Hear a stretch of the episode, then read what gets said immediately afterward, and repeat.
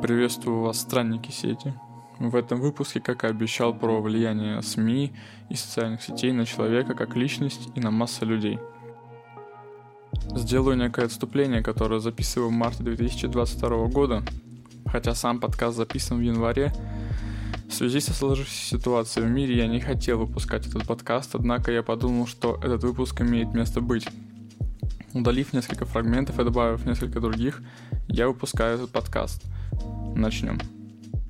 В жизни человека уже с рождения приходят гаджеты, радио и телевидение. В интернете всякие люди зазывают достигать успешный успех, зарабатывать огромные деньги. Но зачем?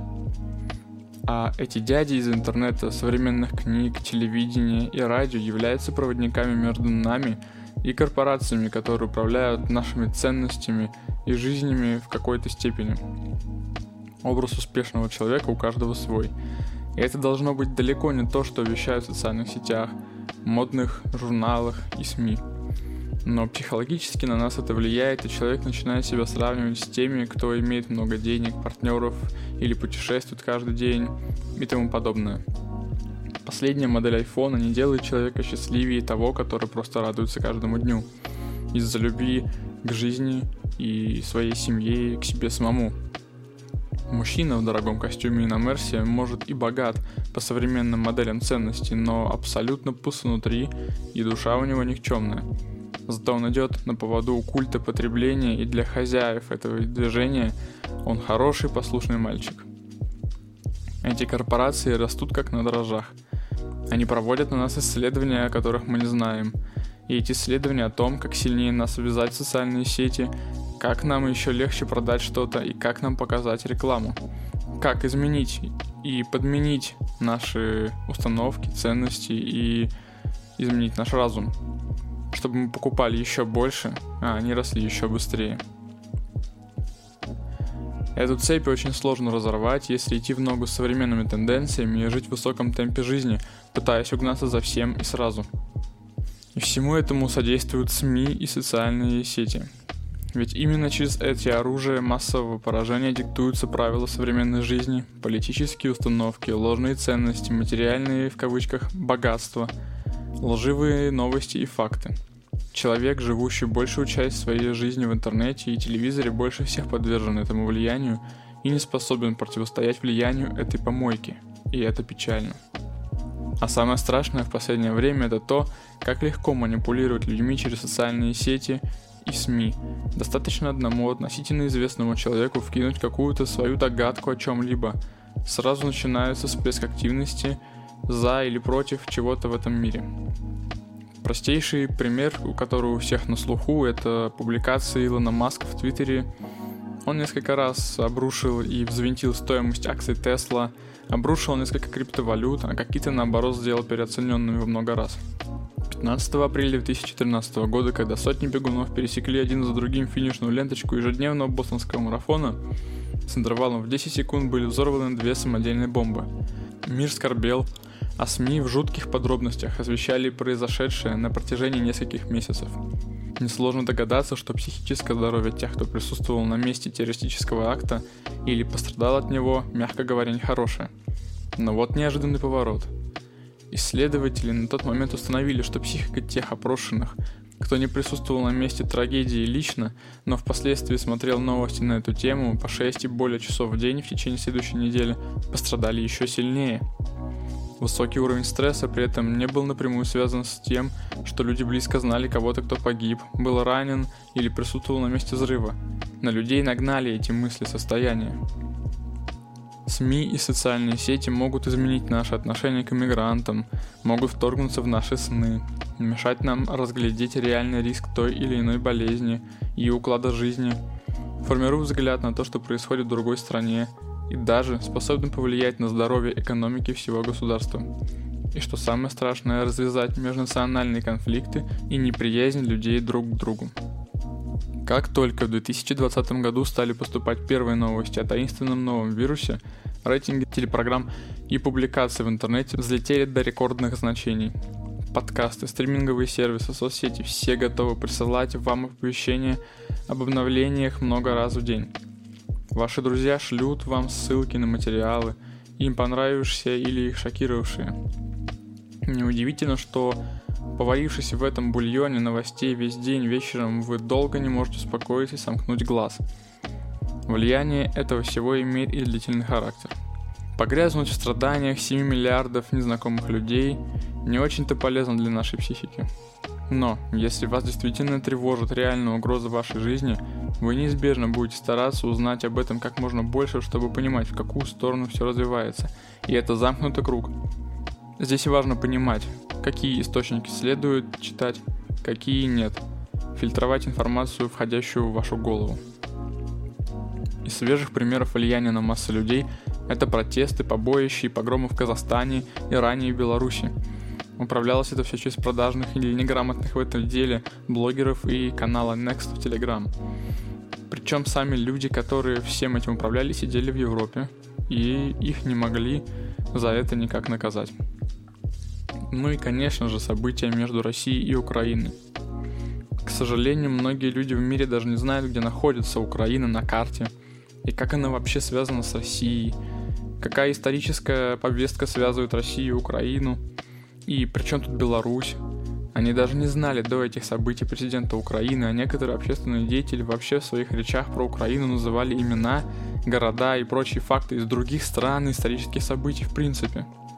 Да что там в мире, некоторые люди в самих Украине и России не знают историю своих стран, как Украина и Россия жили раньше, как образованы территории РФ и Украины, откуда взялся Крым и чей он изначально – Люди, которые сейчас выступают за какие-то противороссийские или противоукраинские акты и знать не знают про Донбасс и Крым, о том, кто Россия для Украины. Когда это все происходило, они еще жили с родителями, и для них важно было получить хорошую отметку в школе.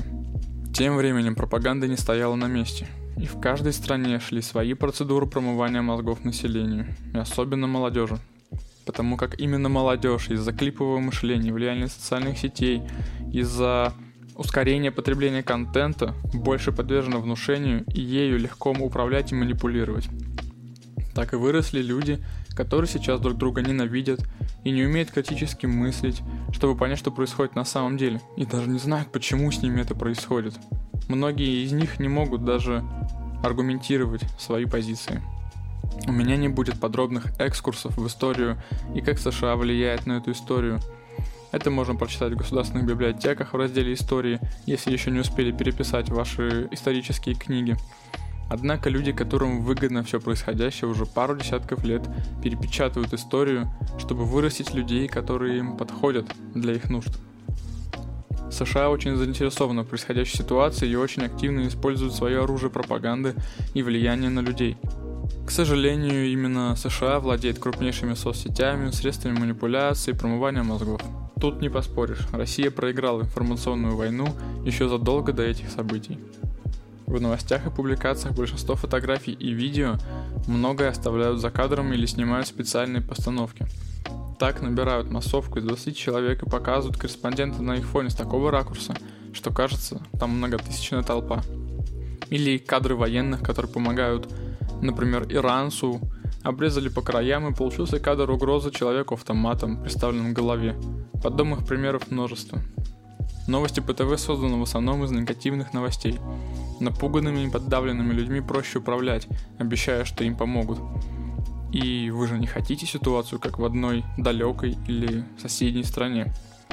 Увы, негативные стимулы работают в обществе эффективнее позитивных. Чем больше вы читаете новостей, тем больше искаженное у вас представление о мире. И тем проще управлять вашим мнением, которое по сути уже, возможно, не ваше. Человека проще надурить, чем доказать, что его надурили. А что насчет рекламы? Приведу один очень крупный пример, который был даже до социальных сетей, но очень масштабный. И его примеры действуют сейчас во всей красе, с новой силой, в новых форматах и на новых площадках влияния на людей.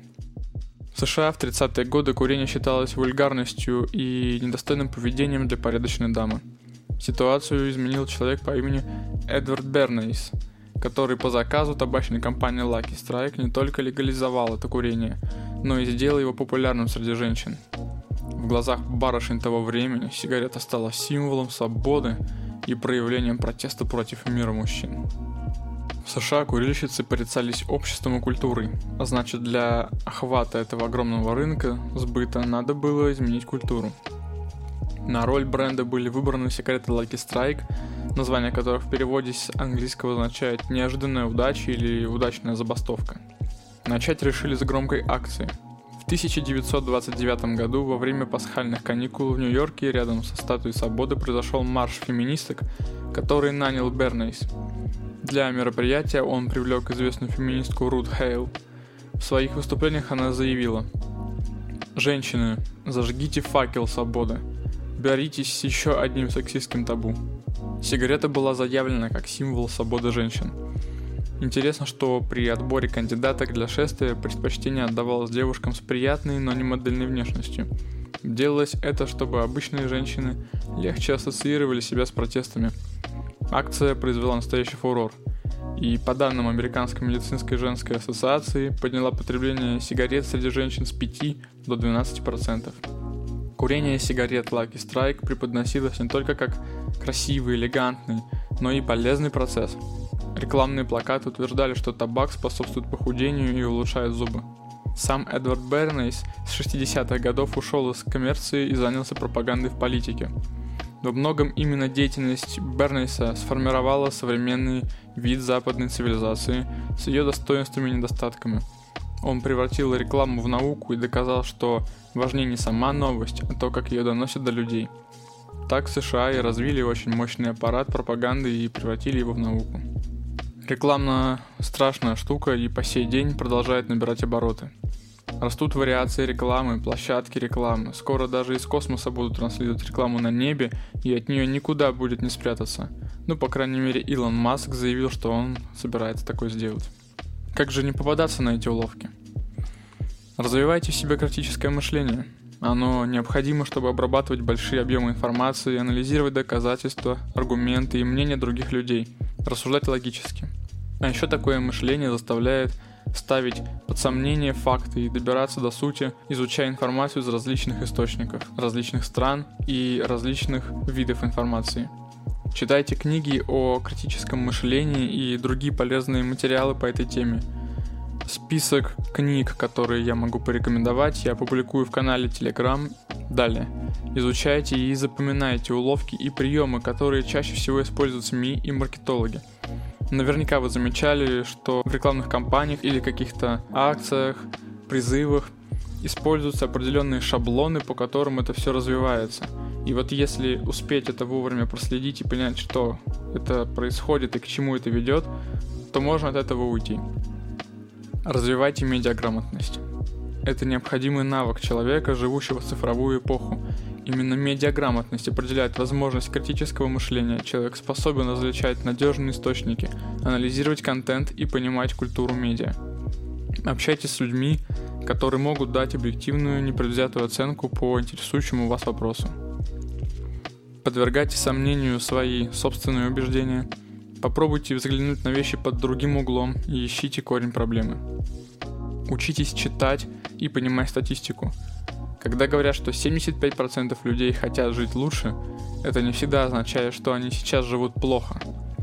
И многие участники опроса комментируют свой ответ далее так. Я доволен жизнью, но нет предела совершенству. То есть 75% хотят жить лучше, но при этом их сейчас жизнь устраивает, но нет предела совершенству, и они хотели бы еще улучшить жизнь, если есть такая возможность. К тому же выборка может быть ничтожно мала, и вопросы во время сбора данных, скорее всего, задавались таким образом, что человек подсознательно выбирал нужный ответ, который нужен был для исследования, чтобы опубликовать именно эту цифру и именно эти ответы. У него просто не было других вариантов. Даже если посмотреть на некоторые социальные, так сказать, видео в интернете, каких-нибудь блогеров или организаций – как они задают вопросы людям, и те люди не могут ответить на вопросы про историю России, про литературу, про физику и многие-многие другие вопросы люди не могут ответить. Потому что, возможно, большинство людей ответ дали верный. Но для того, чтобы показать в интернете или по телевизору, насколько безграмотные люди, Выгодно вырезать правильные ответы, вставить больше ответов неверных. А если еще в таком видео присутствует момент склейки, то есть смена ракурса или человек в другом э, месте стоит, то вполне вероятно, что вопрос и ответ, который дал человек, не имеют между собой ничего общего. Так недавно в интернете гуляло одно видео, там якобы у молодых родителей спрашивают, как зовут вашего ребенка. На что отец э, не смог ответить, он сказал, что я затрудняюсь ответить, и типа не помню, что-то такое там было в этом видео. Но между вопросом, которым задали, и ответом был момент склейки. И там видно, что у людей даже поменялась позиция на улице. Они стоят ну, в других немного местах, и, соответственно, этот ответ вырезали с ответа на другой вопрос. Ну и, конечно, следующий шаг – это сортируйте всю входящую информацию. Если вы бездумно поглощаете всю поступающую информацию из социальных сетей, ТВ, радио, к вам в голову поступает огромное количество помоев. Потому что помои другим людям выгодно. Соцсетям, блогерам, новостным сайтам выгодно тиражировать эти помои и информацию о чем-то плохом. Намного легче распространять плохие новости, чем хорошие. Включите свою голову, уважаемые слушатели. Не поддавайтесь массовым паникам, преждевременным выводам по просмотренным новостям. Да и не смотрите их в принципе. Отпишитесь в первую очередь от источников, которые вам каждый день рассказывают даже о незначительном негативе и новостях, которые вам вообще не нужны и вас не касаются. Такие как кто-то утонул, кого-то убили в пьяной драке у вас на районе, что-то украли или потеряли. Зачем вам это? Подписывайтесь на телеграм подкаста и вступайте в сообщество ВКонтакте. Пишите свои мысли на этот счет и примеры. И еще одна очень важная вещь, которую я хочу сказать в этом выпуске, это то, что все мы люди. Все мы люди, все мы в какой-то степени в далеких временах братья, сестры. И не стоит разделять людей по цвету кожи, по разрезу глаз, по каким-то другим данным, по тому, на каком языке он разговаривает. В первую очередь мы люди. То, где мы живем, кто управляет нашей страной, соответственно, какие законы мы соблюдаем – и какая история у нашей страны, у нашего народа. Это, конечно, все очень важно, но оно не должно влиять на то, как мы относимся друг к другу. Человек должен относиться к другому человеку так же, как к себе. И независимо от того, где мы живем, кто управляет нашей страной, какие интересы и взгляды у правителей наших стран, какие между правителями идут подковерные или явные политические противостояния, либо интересы в другой стране у кого-то из правителей есть. Независимо от того, что я уже назвал, где человек жил, живет и где он находится, когда его правитель, в какой среде он рос, поговорить с ним в первую очередь можно, с этим человеком, и тогда понимаешь, что люди не такие жестокие, люди не такие, возможно, глупые, как показывают это в социальных сетях или в интернете. И с любым человеком в любой точке мира можно поговорить, так же, как со своим родственником, соседом или другом. И, возможно, даже он окажется более мудрый, может быть, у него окажутся более качественные знания в какой-то области, окажется просто более интересным человеком, чем ты до этого думал. Поехать, например, в ту же Африку. Да, там люди живут не в таком уровне жизни, как у нас, но они люди в первую очередь, и они готовы разговаривать с тобой. Они готовы поделиться чем-то, готовы учиться чему-то у тебя. Им интересен в первую очередь ты как человек, а не то, откуда ты, ну, в первую очередь, конечно, это спросят в качестве затравки к разговору. И неважно, откуда ты, кто твой президент, э, кем ты работаешь. Хотя кем ты работаешь, тоже можно обсудить с этим человеком и рассказать ему что-нибудь интересное из своей профессиональной деятельности. Там интересуются именно человеком, его внутренним наполнением, а не какими-то внешними атрибутами и принадлежности к какой-то стране или какому-то типу правления. Будьте благоразумны, понимайте и разбирайтесь в том, что происходит вокруг, и ни в коем случае не ругайтесь и не травите других людей только из-за того, что какой-то президент или, возможно, другой правитель, если там не президентское управление, что-то сделал для другой страны, и все, и народы друг друга ненавидят. Это неправда. Люди хотят мира, они не хотят войны.